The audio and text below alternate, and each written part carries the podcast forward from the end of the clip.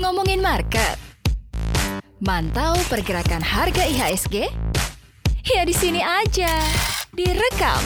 Rekap saham.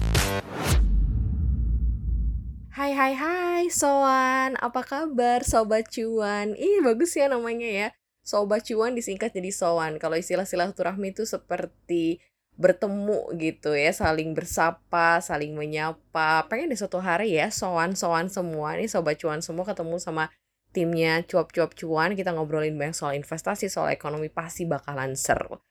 Hai selamat datang di Rekam, Rekap Saham. Sebelum Sobat Cuan mulai aktivitas hari ini Apa pun itu, mau transaksi saham kek, mau ketemu klien kek, mau kerja kek, mau ngapain kek Selamat datang di Rekam Seperti biasa ada Maria Katarina jam 8 pagi di podcastnya Cuap-Cuap Cuan Dalam Rekam kita akan rekap saham Dan kita akan ketahui juga apa-apa saja yang masuk ke dalam radar rekam Untuk bisa diperhatikan pada perdagangan hari ini Sobat Cuan Nah, untuk hari ini apa saja yang penting untuk diperhatikan khususnya yang masuk ke dalam radar rekam? Langsung saja kita mulai ke informasi yang pertama. IHSG kemarin harus berakhir dengan depresiasi 0,24% tapi masih di level 6.112,4.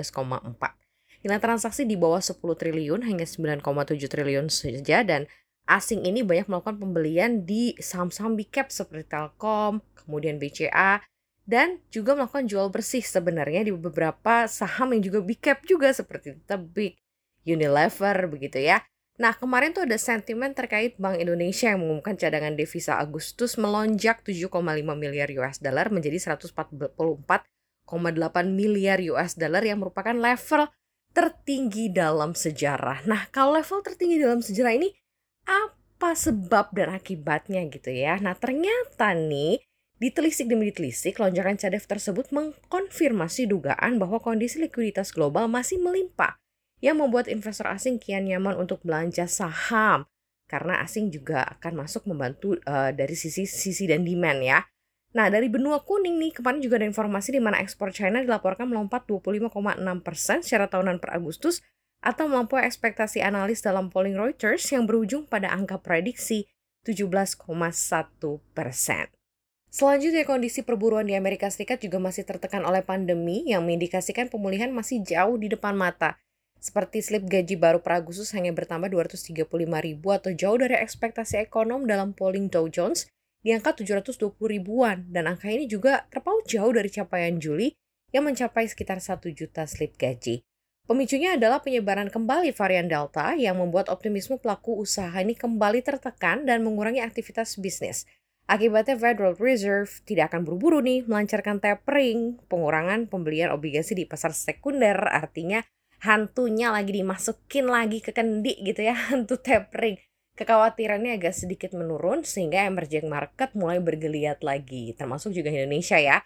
Walaupun harus ada koreksi tipis deh tadi ya indeks harga saham gabungan. Nah, kita ke info selanjutnya ya untuk mengetahui apa saja yang bisa kita lihat nih pada perdagangan hari ini. Next! Tidak lama lagi layanan digital PT Bank Pembangunan Daerah Banten, BX ya, akan bekerja sama dengan Amazon Web Service nih akan meluncur. Ini sudah disampaikan Direktur Utama Bank Banten Agus Syabarudi yang mengungkapkan bahwa saat ini perseroan sedang mengembangkan piloting layanan digital tersebut.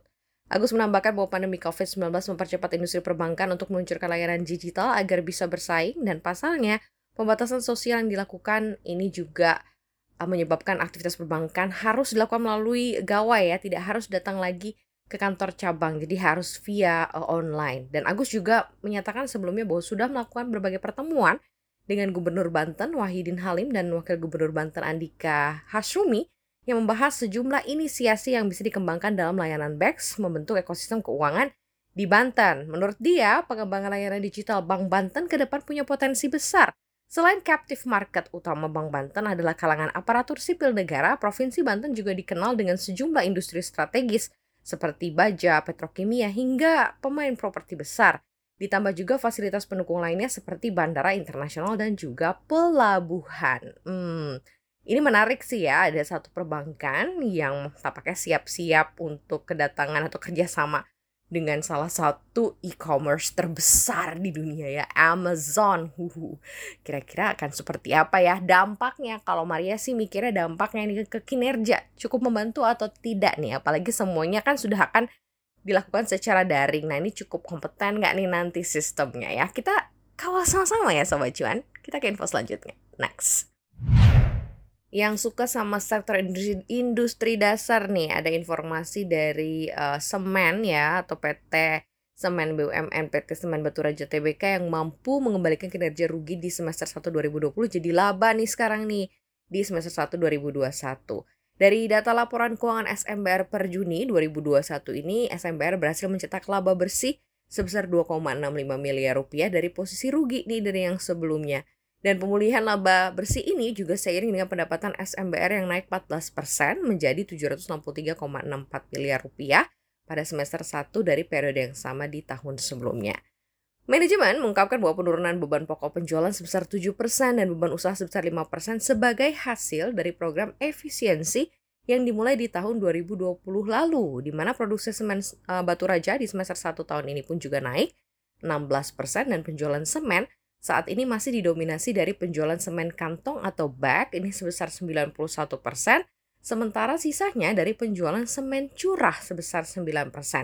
Provinsi yang menyumbang penjualan tertinggi ini ada Sumatera Selatan, kemudian Lampung, Jambi, Bengkulu, Bangka Belitung, dan Kalimantan Barat ya, sekitar 1.500 ton. Kalimantan Barat ini mencatatkan persentase kenaikan terbesar 100% menjadi 1.500 ton dari sebelumnya hanya 750 ton. Nah, Direktur Utama SMBR Joby Triananda Hashim mengungkapkan bahwa tahun 2021 COVID memang masih berlanjut dan masih adanya pemberlakuan pembatasan kegiatan masyarakat di seluruh provinsi. Tapi Persero meyakini vaksinasi nantinya akan menjadi sentimen positif dunia usaha. Dan optimisme vaksinasi yang berjalan itu juga masih sesuatu yang positif ya dan juga dana PEN pemulihan ekonomi nasional ini juga meningkat dan tentunya menjadi salah satu support utama untuk kenaikan dari SMBR ya. Dalam kesempatan yang sama, M. Jamil, Direktur Keuangan dan Manajemen Resiko SMBR mengatakan juga kinerja positif semester 1 dicatatkan saat industri semen menghadapi tantangan kelebihan pasokan atau oversupply hingga 40% akibat pandemi COVID-19. Jadi kontribusi utama dalam uh, konsumsi semen ini kan pastinya harus uh, yang pertama tuh harus ada pemulihan yang cukup besar juga cukup baik terhadap sektor properti, kemudian juga penggunaan uh, rumahan dan lain-lain ya karena memang semen itu uh, distribusinya ke sana. Jadi kalau misalnya satu industrinya belum pulih ya seperti ini gitu ya. Jadi po membalikan posisi dari rugi jadi untung aja udah hebat banget loh buat semen batu raja ya. Artinya berhasil untuk bisa memaksimalkan produksi dan juga meningkatkan penjualan. Top, tertarik sama sahamnya? Silahkan cek recek Sobat Cuan. Segitu aja informasi tipis-tipis dan manis direkam rekap saham bersama Maria Katarina pada pagi hari ini ya Sobat Cuan. Walaupun tipis-tipis ya, tapi ingat loh ini benar-benar bisa menjadi imunisi, eh imunisi, amunisi ya Sobat Cuan ya para soan-soan semua di luar sana untuk bisa memilah dan memilih mana yang oke untuk portofolio saham. Kalau belum naik sahamnya sabar, harus lihat dulu seperti apa potensinya gitu ya. Dan kalau misalnya udah terlalu lama pegang dan rugi, hmm oke, okay, rebalancing tampaknya perlu ya. Kita serahkan lah seperti apa. Tapi yang jelas Sobat Cuan harus tahu tujuan investasi. Di situlah kami juga akan berikan banyak informasi. Thank you banget Sobat Cuan sudah dengerin kita di Spotify, Apple Podcast, dan Google Podcast. Jangan lupa follow Instagram kita di @cuap underscore cuan. Dan subscribe YouTube channel kita di cuap cuap cuan. So, kita ketemu besok ya. Sehat-sehat terus Sobat Cuan ya. Jangan lupa protokol kesehatan ketat. Bye-bye. I love you all. God bless you.